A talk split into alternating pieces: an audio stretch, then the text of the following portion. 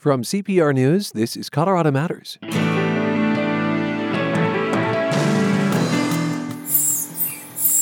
On today's show, it's going to get very cold 440 degrees below zero.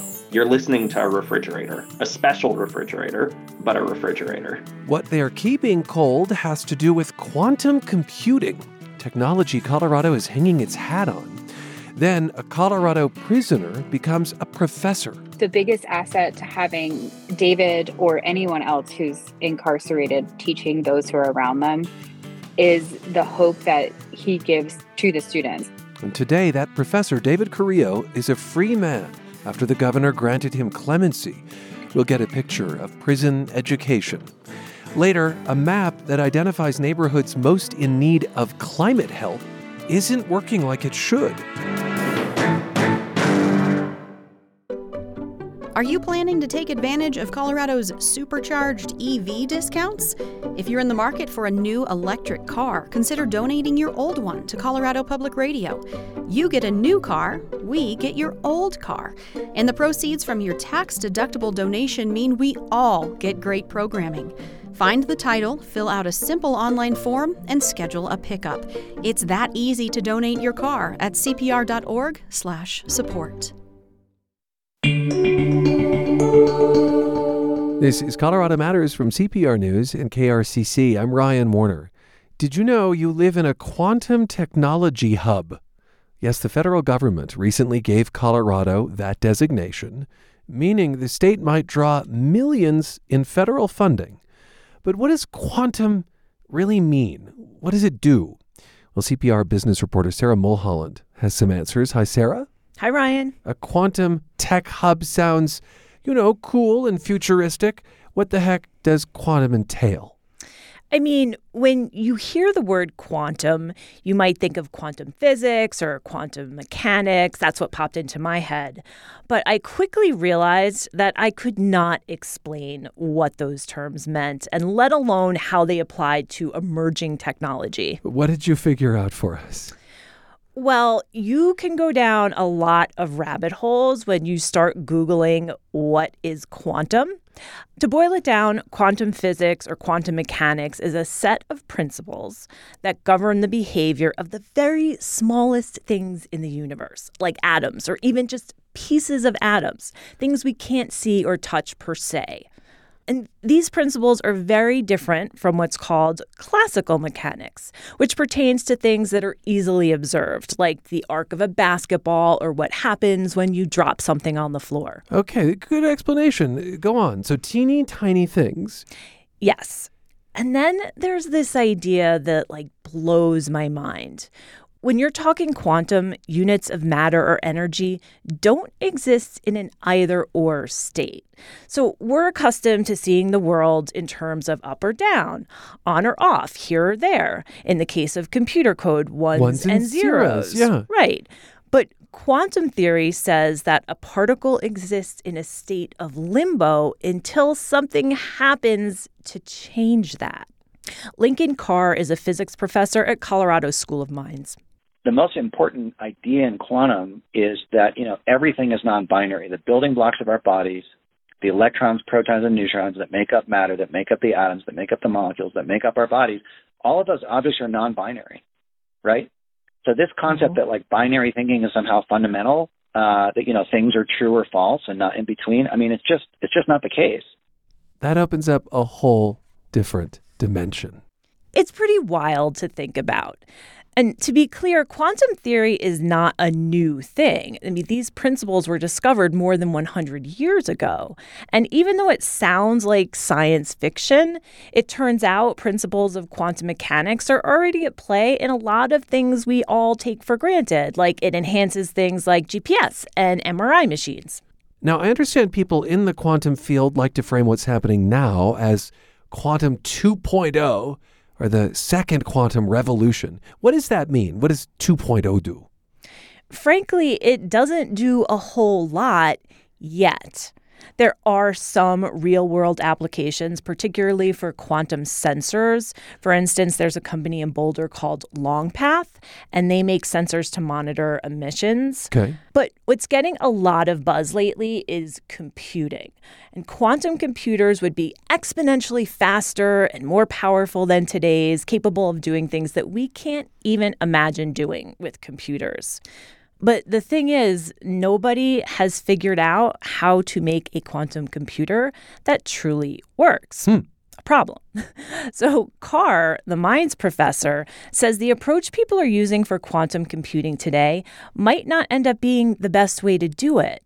So, the first truly functional quantum computers might look totally different from what people are working on now. Quantum computing is very speculative. We could be focusing on the wrong tree in a very big forest right now. Imagine if you weren't sure if your car was going to have eight wheels, four, if maybe it was going to have wings. Maybe it would it would crawl like a snake. You really weren't sure what it was going to do. You know it was going to go somewhere, but Mm-hmm. you weren't really sure. You know, if you look at the early history of vehicles, people build all kinds of crazy things, right? As we said, Sarah, Colorado could get a lot of money from the federal government through this quantum tech hub designation. I assume that's because this state is somehow uniquely positioned for quantum research. Yes, there are quite a few companies and schools here that are pretty heavily involved. So is that federal money going towards like a big experiment? Not exactly. Like I said, you've got quantum sensing, which is doing things in the real world, and the money would also go into educating the quantum workforce of the future. But when it comes to quantum computing, yeah, the technology still has a ways to go, like I said, and some of the federal grant money would go towards companies in Colorado that are figuring things out. There are companies that are building quantum computers today, but they're really like test runs. Machines that researchers can play around with, but they can't run the kinds of equations we want quantum to do. But IBM, Google, all the big names in technology are doing this. Okay. Did you find any companies in Colorado making quantum computers or at least attempting to? Yes, I spoke with Corbin Tillemann-Dick. He's the CEO of Maybell Quantum in Denver. Um, I couldn't get to the lab in person, but I did get to listen to what they're building there. Oh. Okay, here's maybe the sound of the future.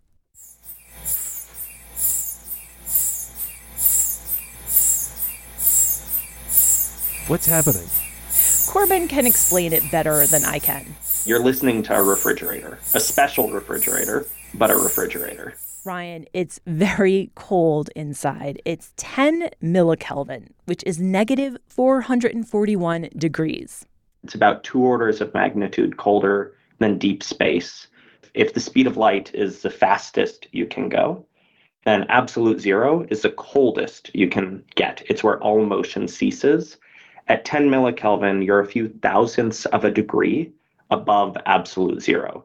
When that system is running, it's it's the coldest place in the known universe. Oh, why so cold? Okay, bear with me. Things can get a little confusing here. In a nutshell, that special refrigerator Maybell is making cools down the processor. And it has to be that cold so the quantum bits, qubits, as they're called, Okay. which are like the bits we're using on our computers right now to store information, but for quantum. So it has to be that cold so the qubits aren't disturbed. you know how Corbin said that at absolute zero, all motion ceases? Yeah. Okay, so in order for the qubits to do their thing, they have to maintain their relationship to one another. Kind of frozen in place. Yes. So this is something called entanglement. It gets way more complicated than that, but suffice it to say, you don't want those qubits interacting with other things and getting disentangled. That's why it has to be so cold. To keep everything as still and quiet as possible for the qubits. The qubits. Yeah. So far, nobody has figured out how to keep enough of those qubits entangled for long enough to do useful calculations. This is so fascinating. Say somebody figures out how to build a functional quantum computer. What kinds of things would it be able to do? The answers to that question are all over the map. Quantum computers could be used to create new materials. They could be used to discover new medicines. They could be used for financial modeling. Mm. After a few conversations with folks in quantum computing, the question I had was what can't quantum computers do? Uh-huh. Eventually, one day. Yeah. But that's several years away. And as of now, all these quantum computing applications are theoretical. Theoretical, right. And now Colorado's a regional hub to help get this into the applied world. Indeed. Thanks so much for coming on, Sarah. You bet. CPR business reporter Sarah Mulholland on the promise of quantum technology here. Okay, after a break, prisoners become professors. This is Colorado Matters from CPR News.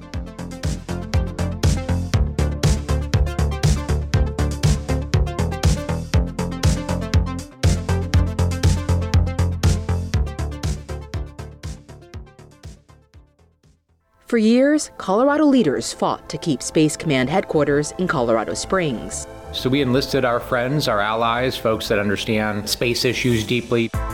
In this latest episode of CPR's politics podcast, Purplish, we pull back the curtain on Colorado's fight for Space Command, the bipartisan cooperation and lobbying it took to reverse a presidential decision to send the command to Alabama, and why any victory dance may be premature. Purplish, wherever you get your podcasts. Prisoners are becoming professors at Adams State University in Alamosa. The school has long taught incarcerated students through correspondence courses. Now it's added classes in prison and hired an inmate as an adjunct, one of the first in the nation. Lauren Hughes directs the prison education program at Adams State. Lauren, welcome. Thank you for having me today. So, the educator we're talking about, David Carrillo, has been doing time at Colorado's Territorial Correctional Facility in Cañon City. He's actually being released today. Uh, what was his path to becoming an adjunct?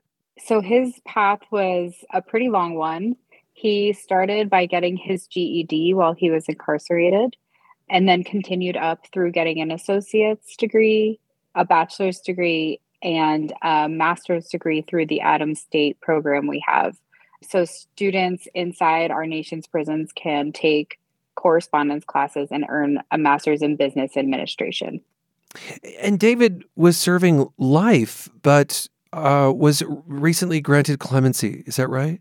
Yes, that's correct. So he was granted clemency on December 22nd, and he can continue to be a professor with Adams State while he's free. And my understanding is that his commitment to education is part of what led to his clemency. That is exactly right. So his dedication over many years, because it takes quite a long time for someone to get through that kind of degree while incarcerated, showed the governor that he deserved to get clemency. And then also his position at Adams State helped him through that as well. Am I right that the Department of Corrections actually suggested him as a professor? So they suggested for us to hire some of our MBA graduates as instructors due to their staffing shortages after COVID. So they had brought up the idea to us. Hmm. When I came on the team, we chose David as our first professor. There was a few other people we were looking at, but David's qualifications in doing facilitation for other groups while he was incarcerated for some self-help groups and his dedication to education we decided to go with him as the first candidate for this program. He's shined just like more than we could ever imagine.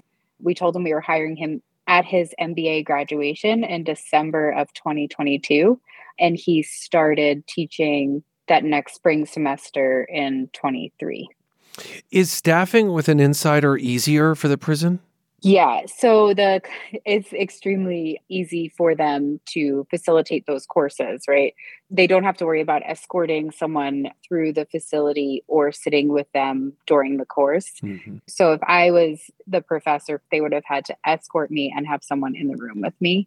You spoke of what a talented educator he is. Is there an example or is there something you witness in his teaching that stands out? I think the biggest asset to having David or anyone else who's incarcerated teaching those who are around them is the hope that he gives to the students.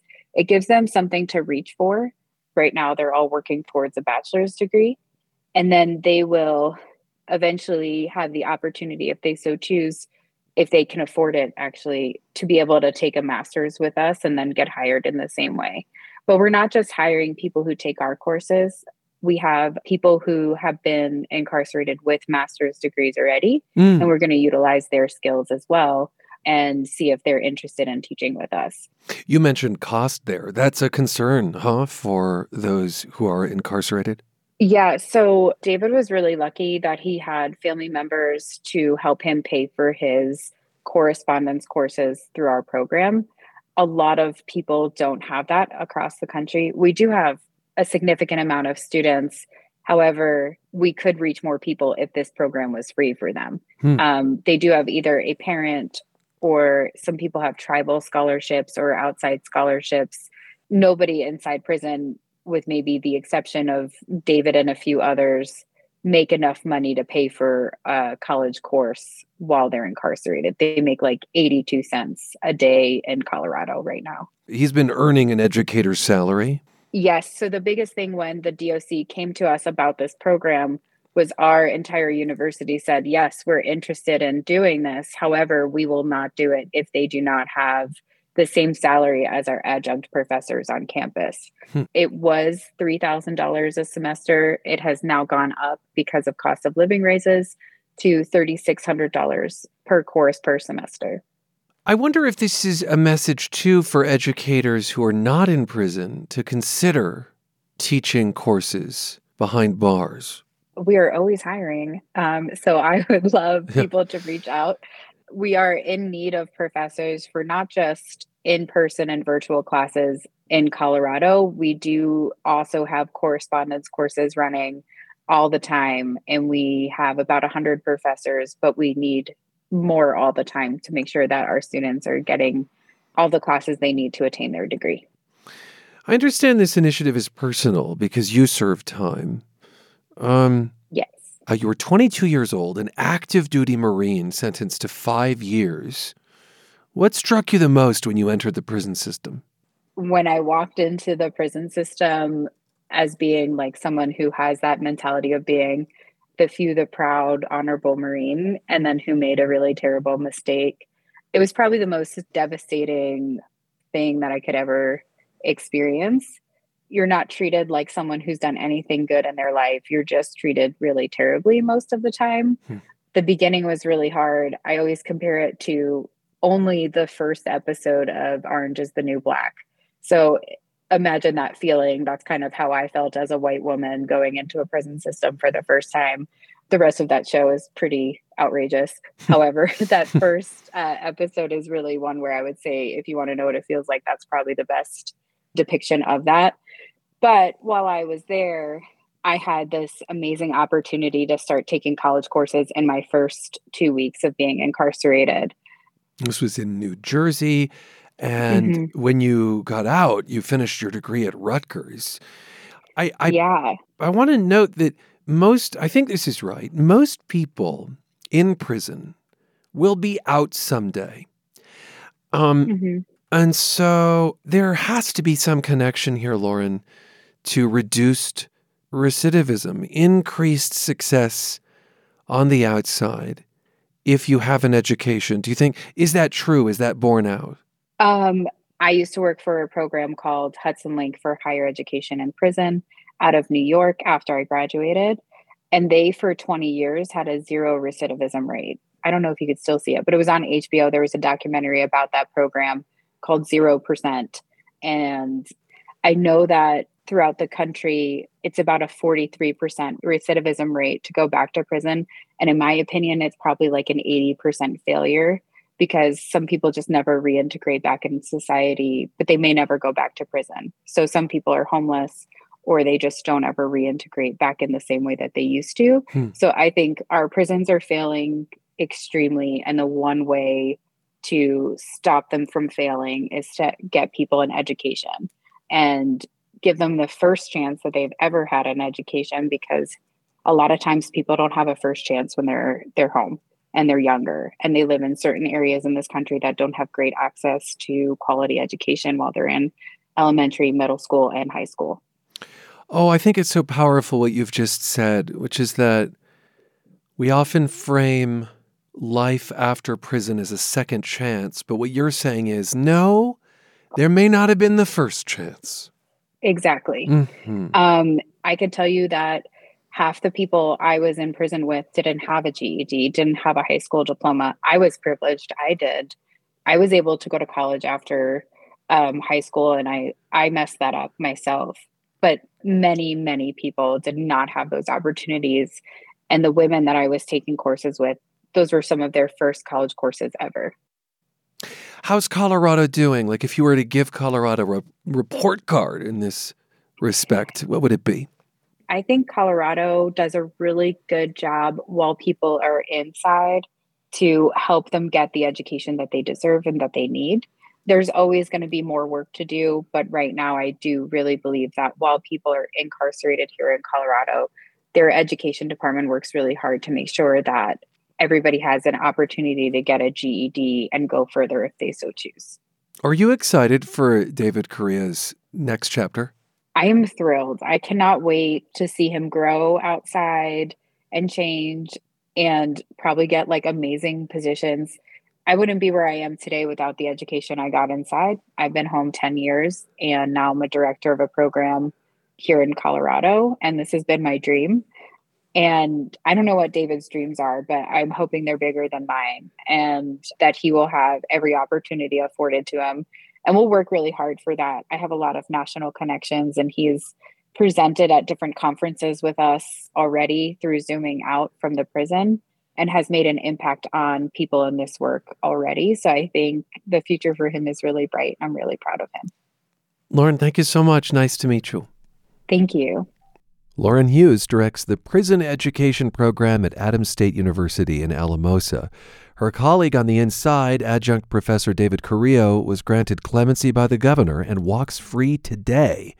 We hope to bring you a conversation with him as he adjusts to life on the outside soon.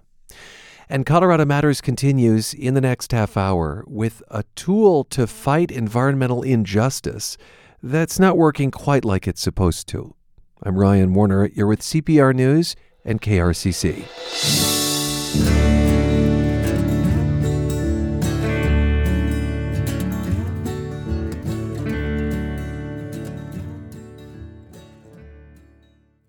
So much news, it's impossible to take it all in. But The Lookout brings focus to what's essential to every informed Coloradan. Every weekday, it's a free digest of news from all over the state. Sign up at cpr.org/lookout. To address environmental injustice, the state created an online map. The idea was to identify neighborhoods that needed the most support but since its release a year ago, the tool has come under a lot of criticism. CPR's Molly Cruz is here to explain. Hi, Molly. Hi, Ryan. And tell us more about this tool. So, it was developed as a direct response to the Environmental Justice Act, which Governor Jared Polis signed into law in 2021. EnviroScreen was released a year later. Basically, both the Act and the tool are part of the state's effort to address decades long environmental injustices. Okay, so this is called EnviroScreen, and how does the tool help with that mission? So, supposedly, the tool identifies communities around Colorado that are disproportionately impacted by environmental injustices. Like what?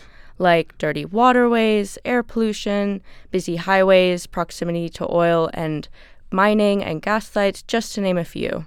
And you used the word supposedly. Um, is the tool not achieving that? Well, it's had a rocky rollout. State agencies were told use EnviroScreen to make rulemaking decisions, allocate drilling permits, and direct funding. So the stakes are high. Yeah. But when I spoke with different users, including a few of these agencies, there was a lot of confusion and frustration over EnviroScreen's intended purpose and who it's for. What went into developing EnviroScreen? Um, Colorado State University researchers worked with the state to create EnviroScreen. It took them about a year and more than $200,000 to build. And it's a mapping tool. So the idea is that EnviroScreen will track environmental health hazards around the state. Mm-hmm. It uses counties and census tracts or blocks and ranks them according to risk. Based on that, the tool gives communities a score. The higher the score, the more environmental injustices. Okay. It's based on a similar one run by the U.S. Environmental Protection Agency, but the Colorado version has more state specific details and data like asthma hospitalizations or proximity to specific pollution sources. Okay, that makes sense to me. So, isn't having a Colorado specific mapping tool around environmental injustice not a good thing, Molly? Well, in theory, yes, Ryan, but lots of questions were brought up about the tool's credibility and accuracy. Okay, tell us more about that.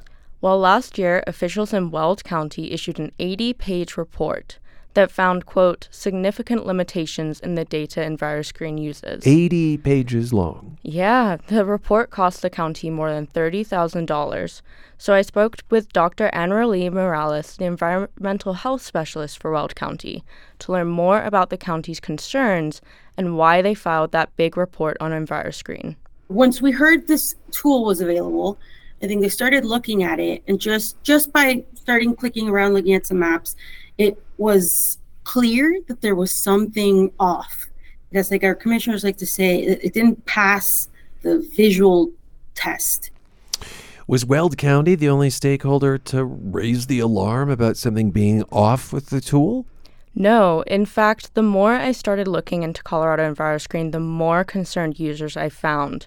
A few months after Weld County released its report, State Representative Gabe Evans called for the legislative audit of the tool. Here's part of my conversation with him. How will this tool impact residents in your district? Well, so that was one of the big questions that I asked is this tool is being used to allocate, you know, millions of dollars of government resources. This tool is being used in rulemakings by regulatory agencies. And so if this tool is going to have that much impact, then I want to make sure that we, again, we, we have a good tool that's got decision grade information. So, as Colorado prepares to launch version 2.0 this year, the state health department faces ongoing pushback from users. There's also some confusion about who the tool is for and its purpose, even from environmental groups who support the state doing more to tackle environmental inequities. Yeah, and why do we think this is? Well, for starters, the Weld County report was right a lot of the data the tool uses is outdated. Ah. Secondly, having spent a decent amount of time clicking around the tool myself, I would say it's not very user-friendly. CDPHE has released a few Q&As and a user guide, and every now and then it'll host user demos. So is EnviroScreen being used right now? Yes and no. The state told me that it's being used for issuing permits, but so far, every agency I spoke with said they haven't denied any permits or canceled proposed projects based on EnviroScreen scores. So, since the tool's release, CDPHE has released $1 million to fund eight projects around the state. There are many more applicants, and they all had to use EnviroScreen to prove that their address is disproportionately impacted, but the state didn't use EnviroScreen scores to choose the projects or determine how much money each project received. Oh, I was curious. Okay. So, besides telling you how much funding each of the H projects received, it's hard to say what the impact EnviroScreen has had on Coloradans so far. In fact, a few stakeholders I spoke with weren't even aware that EnviroScreen was a tool they could use. So, where do we go from here? Well, CDPHE announced that it's currently working on EnviroScreen 2.0. It'll be released sometime this year. They have not given out a lot of information about the new version of the tool, besides the fact that they will be addressing a lot of concerns I mentioned to you today. All right. Well, I suppose the hope is that EnviroScreen uh, becomes more useful for local communities and accurate. Molly, thank you so much. Thanks, Ryan. CPR's Molly Cruz. You can find her reporting at cpr.org.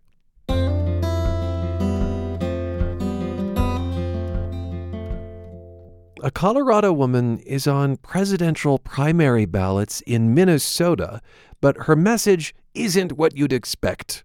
Please do not vote for me. Please do not vote for Krystal Gabel in this race. I did not give consent to be on the ballot line. Gabel is a cannabis activist in Brush, Colorado, on the Eastern Plains. And indeed, she learned her name is on the primary ballot for Minnesota's Legal Marijuana Now party. For president, nonetheless. um, I received a Google alert that my name was on the ballot. That's how I found out.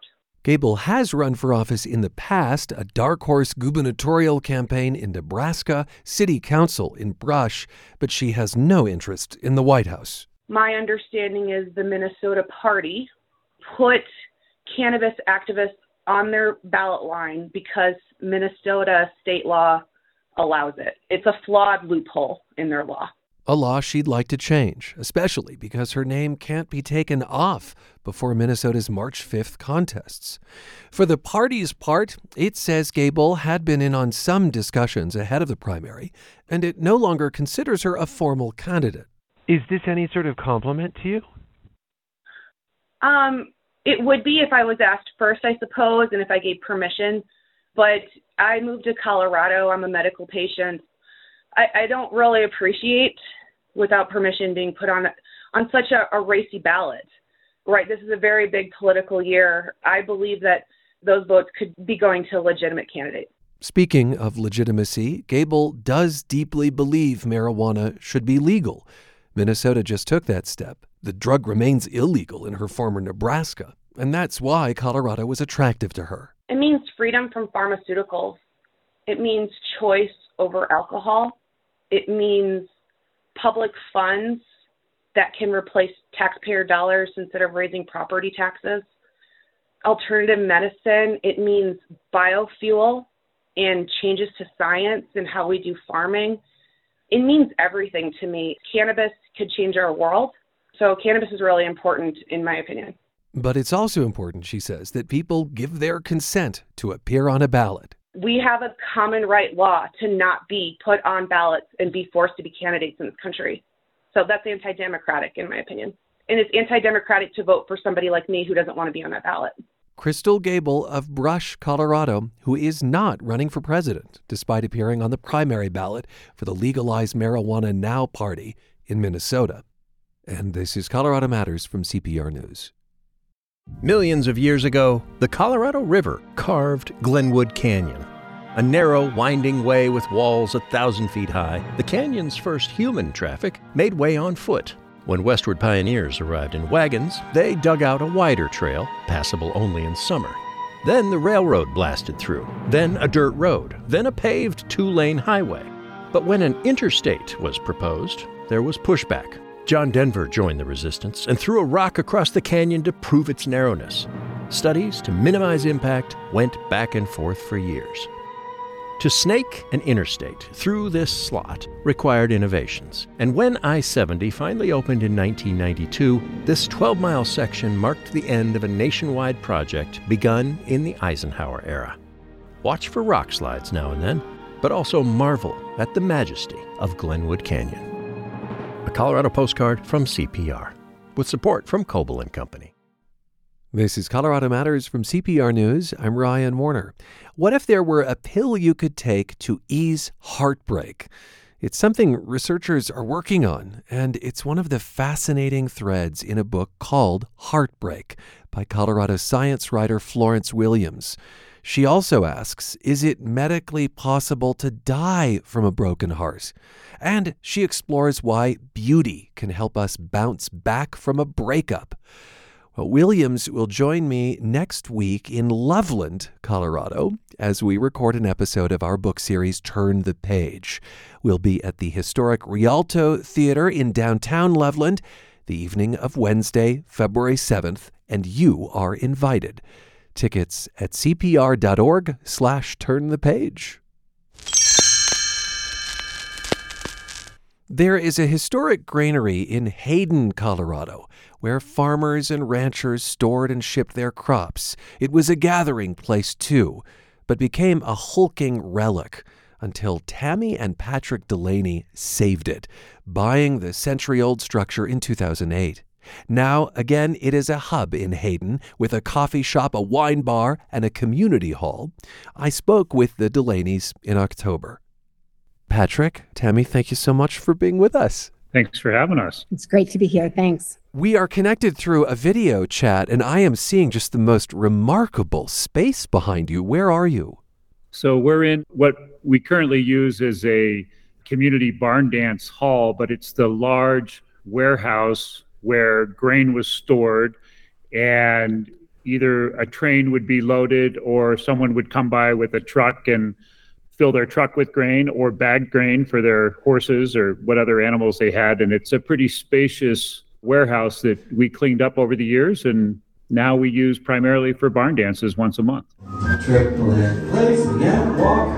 Triple place, again, walk, walk, triple step, triple. Barn dances, there's a long tradition of that, I understand, in Hayden. And Tammy, as I look at the background, it's just really intricate woodwork. And then you've warmed the place up with these inviting white lights. Oh, I love party lights, yes. well, maybe you could paint a bit of a before and after for us. Um, yeah, I, well, you're laughing, I imagine, out a mix of dauntedness and maybe you're marveling at your own project a bit. Tammy, what did it look like before and give us a sense of the after? Well, before I would come by here for grain basically for my horses. I get my oats here. At that time, it was full of livestock and horse feed and a lot of empty bags of grain and horse feed and such that would, through the years, just kind of accumulate in the corners. So, at the time when we went for this leap of faith of buying the inventory of a feed and tack store with this granary facility thrown in, the previous owner, he basically scraped off a four by four section of the concrete floor to show me that it was a concrete floor. Mm. Um, they, don't, they don't make places like this anymore. It's all full dimensional lumber. Part of the facility is old wooden bins for livestock pellets. Uh, as someone who hates dusting his small condo, I really can't even fathom what that cleanup and transformation would have been like. You know, it's fascinating because this was a leap of faith. You had no clear plan in 08. You really bought it for the feed store operating and part of it. And you said this the granary, the largest part of the building, was thrown in sort of as extra. Patrick, did you have buyers remorse? Many, many times, I think, Ryan. um, you know, we bought it because we thought it needed to be saved, right? And that was the building and the store but we naively thought that we could run the store to fund the not even restoration, just rehabilitation of the building. But we are a little too far in front of that. And while we got it cleaned up, sadly, the feed store was not a profitable business for us to run. Hmm. Well, and so you, I guess it's a different kind of feed that you're involved in now, and that's feeding people caffeine, isn't it? That's right. Yeah, it's a caffeine co- and I would say a lot of love is how I describe Aww. it and how I had to describe it to the banker at one point is it's not about really making a living, it's really about making a life. And that's a lifestyle choice to create these gathering places. And the previous owner definitely had that. In fact, he had a sign on the door that said Yampa Valley Coffee Pot, which I just loved hmm. because you'd go by at any time of the day he was open. It was typically the guys would be drinking coffee, smoking cigarettes, and talking about everything. And there's a lot of magic to that in a community. Yeah, it's hard to be unhappy in a coffee shop, I think. If you're just joining us, we're talking about the transformation of the Hayden Granary. This is near Steamboat Springs in the Yampa Valley. And to some extent, its transformation is also a picture of how Hayden itself is transforming, which we'll talk about. Well, you got a $120,000 grant from Colorado Preservation Incorporated for a new roof and facade. And besides the grant, you two have taken lots of other steps to ensure the structure will continue to stand as the heart of Hayden. You know, I, I, suppose the folks in Hayden know to go to the granary, but if you're flying into the airport there, which is like a big tourist port, you know, it is. Or if you're driving through on Highway 40, I'm not sure I would I would know to pull over to the granary for coffee. Uh, how do you make this sustainable and draw people in? a great question. Um, one that you know, it's a little bit of uh, there's a lot of word of mouth. We have a lot of people that you know live in town, spread the word, or they live in Steamboat and fly out of Hayden or, or commute to Craig, they stop by. So the word of mouth uh, spreads quite a bit. And then there's a lot of people, and, and we would include ourselves in that category. When you drive through a place, you look for interesting sites. And many, many, many people have stopped by and visited here because they see the grain elevator and they're like, you know, what's activated out front. And they like, that looks like an interesting place. Mm. We've also added four apartments. So we have two short term and two long term apartments there. That brings a fair number of people in. And then uh, there's a brewery right next door. And that certainly helps bring people to us as well. Yes. It's, I mean, it's de rigueur, right? It's Colorado. Sure. There's going to be a brewery. That's right. Uh, has the building ever left you in tears? Almost lost our ranch, which we absolutely love. So, yes, there's been a lot of challenges through it because we probably ran the feed store four years too long.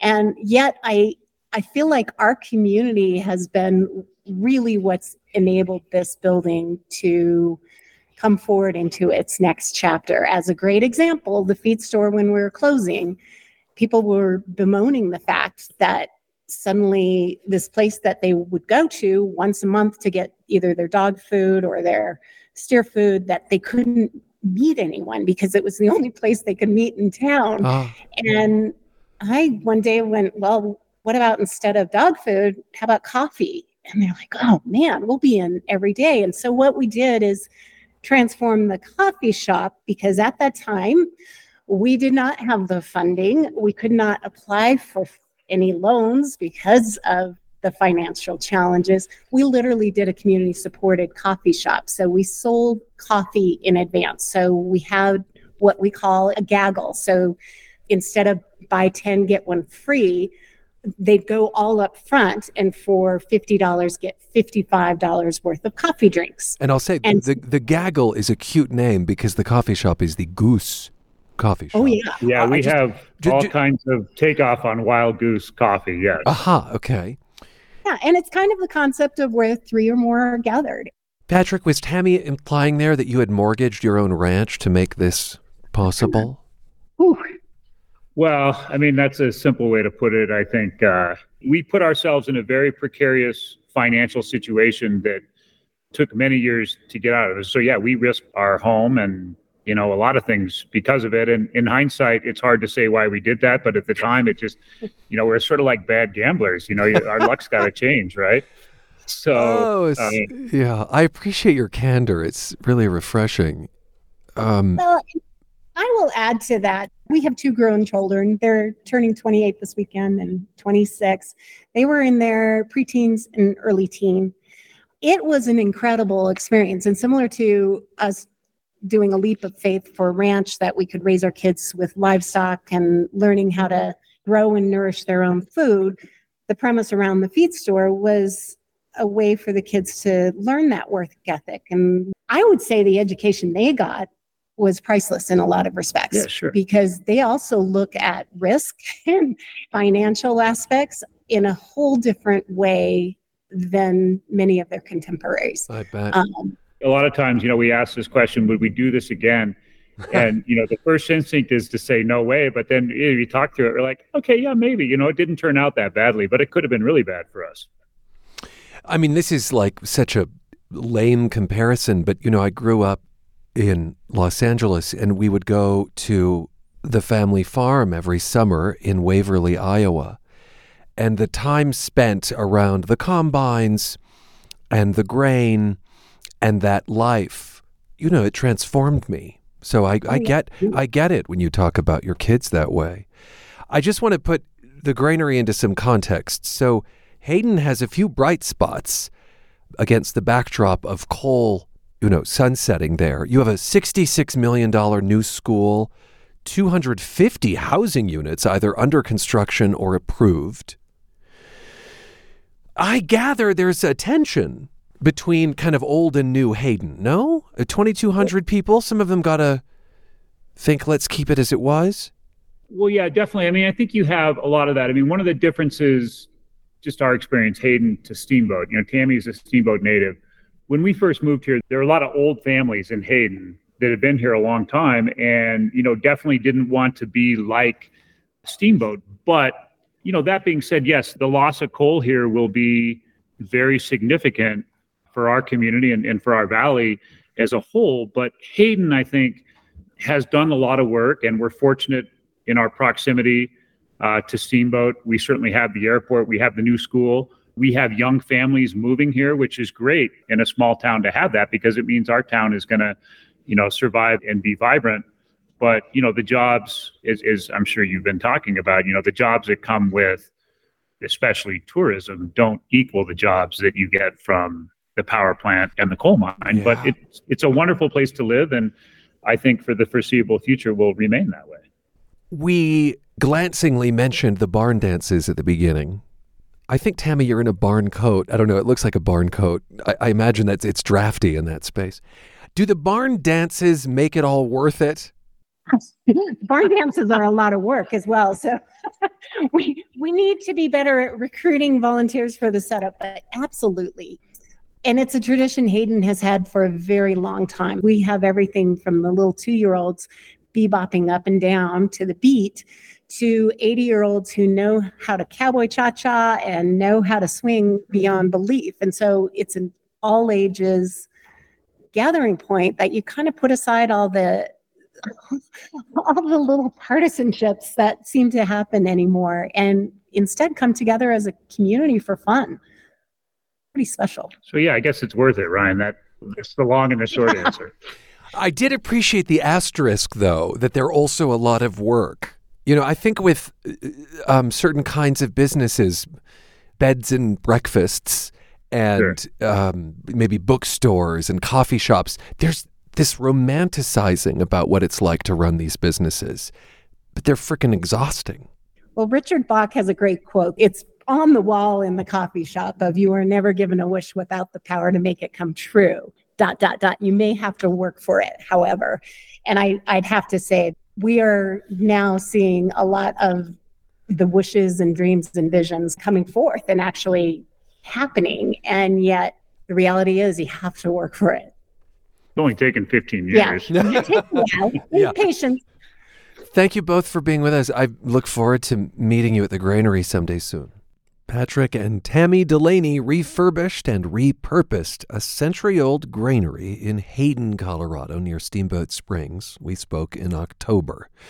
In a similar vein, on Friday, we'll tell you about five historic sites that are being added to the endangered list from Colorado Preservation Inc. There's also good news, though, about two sites that have been saved. Again, that's Friday on Colorado Matters. Lastly, for today, we got word from singer songwriter Curtis O'Rourke Stedman, aka Cousin Curtiss. We first met him in 2019. At the time, he was living in the small town of Placerville near Telluride. Placerville is my and many other people's happy place because we love Telluride in the mountains, but every once in a while it gets a little too crazy and you need some separation. So you go to Placerville where you have a post office and you have a mercantile. And all your friends are there. so that's Placerville. Curtis has since moved to a town 50 times bigger, Montrose, which is where he recorded his latest EP. It delivers his signature root stomp sound, think the blues at bluegrass speeds. Curtis reached out to share his favorite track with us, a fiery ode to life on the road titled Furnace. Now, I wrote the lyrics to Furnace first, and after a few edits, I let the song just kind of sit on the back burner for a while before adding any music to it.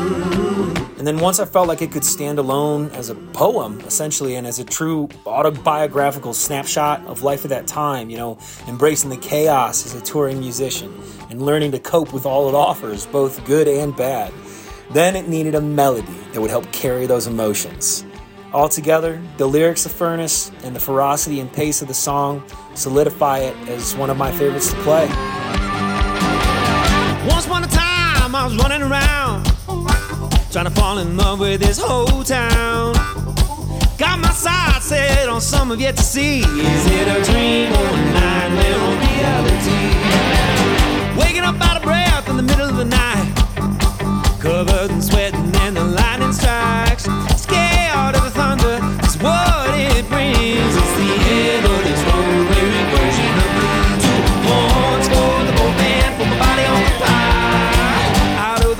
furnace and into the fire. Two corns for the whole man, body on the fire. On my way out of the furnace and into the fire.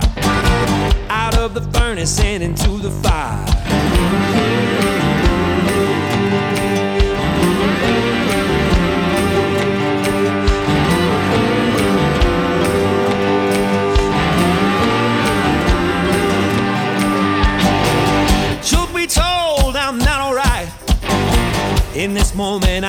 Gonna try. Focus on my breath, beating in my chest, everything I got until there's nothing left. Backstage, there's a bottle of shine. Have a drink with me, and I might make you mine. Living in stand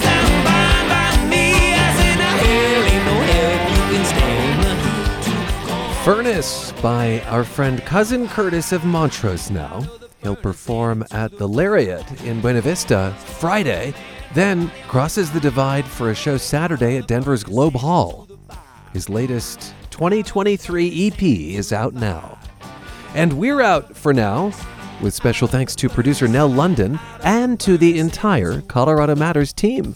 Tyler Bender, Carl Bielik, Anthony Cotton, Pete Kramer, Molly Cruz, Andrea Dukakis, Rachel Estabrook, Michelle Fulcher, Matt Hers, Tom Hess, Michael Hughes, Chris Ketchum, Pedro Lumbraño, Shane Rumsey, Chandra Thomas Whitfield.